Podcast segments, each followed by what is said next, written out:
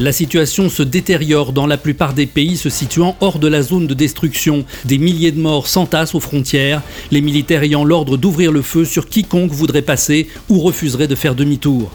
Sept avions auraient été abattus alors qu'ils survolaient sans autorisation des pays refusant l'accès aux migrants européens. Face à cette situation, l'Europe a suspendu les opérations d'évacuation aérienne. Le chaos s'aggrave d'heure en heure.